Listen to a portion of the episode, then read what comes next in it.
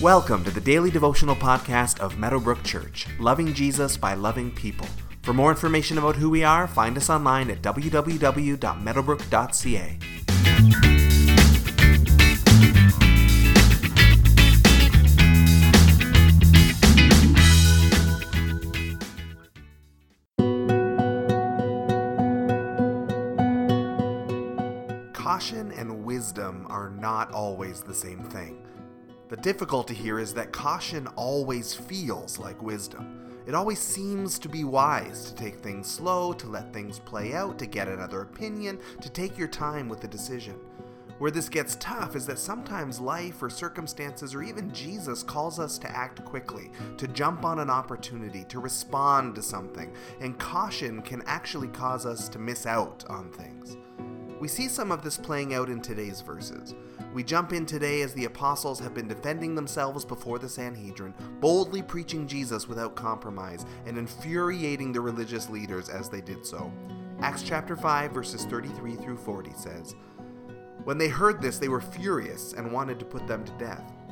But a Pharisee named Gamaliel, a teacher of the law, who was honored by all the people, stood up in the Sanhedrin and ordered that the men be put outside for a little while. Then he addressed the Sanhedrin Men of Israel, consider carefully what you intend to do to these men.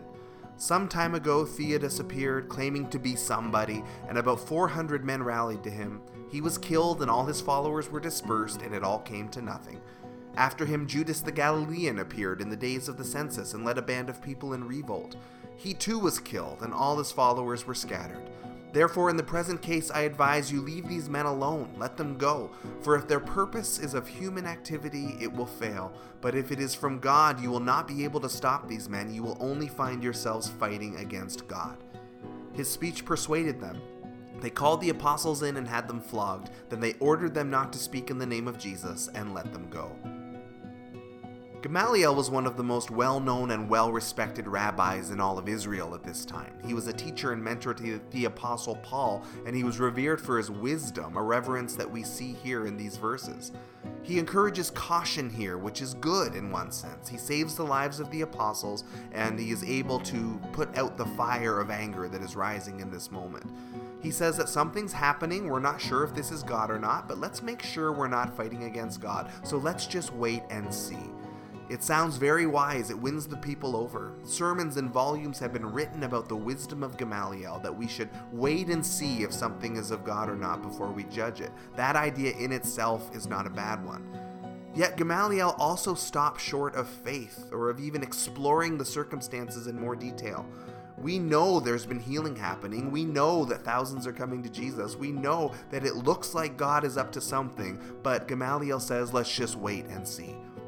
Rather than tackling the issue, wrestling through it, digging in deeper, Gamaliel takes a very passive position, not challenging, not attacking, but also not exploring or digging deeper into who this Jesus is.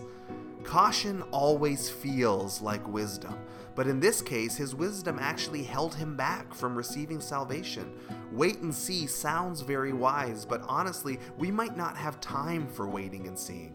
When we're not sure if something is of God or not, it's better to study, to probe, to ask, to explore, to jump in, to get to the bottom of it. If we don't, we might wait and see our way right out of the blessing of God. The apostles are flogged by the council, they are released, and they are ordered once again to stop speaking about Jesus. The physical persecution of the believers is beginning to escalate, and it will continue to do so throughout the rest of Acts. For you to ponder today, are you holding back in any area as it relates to God, taking a wait and see approach rather than jumping in to explore or settle it? If so, would you consider taking a step towards a more solid answer to your question and dig in for some real truth on the matter?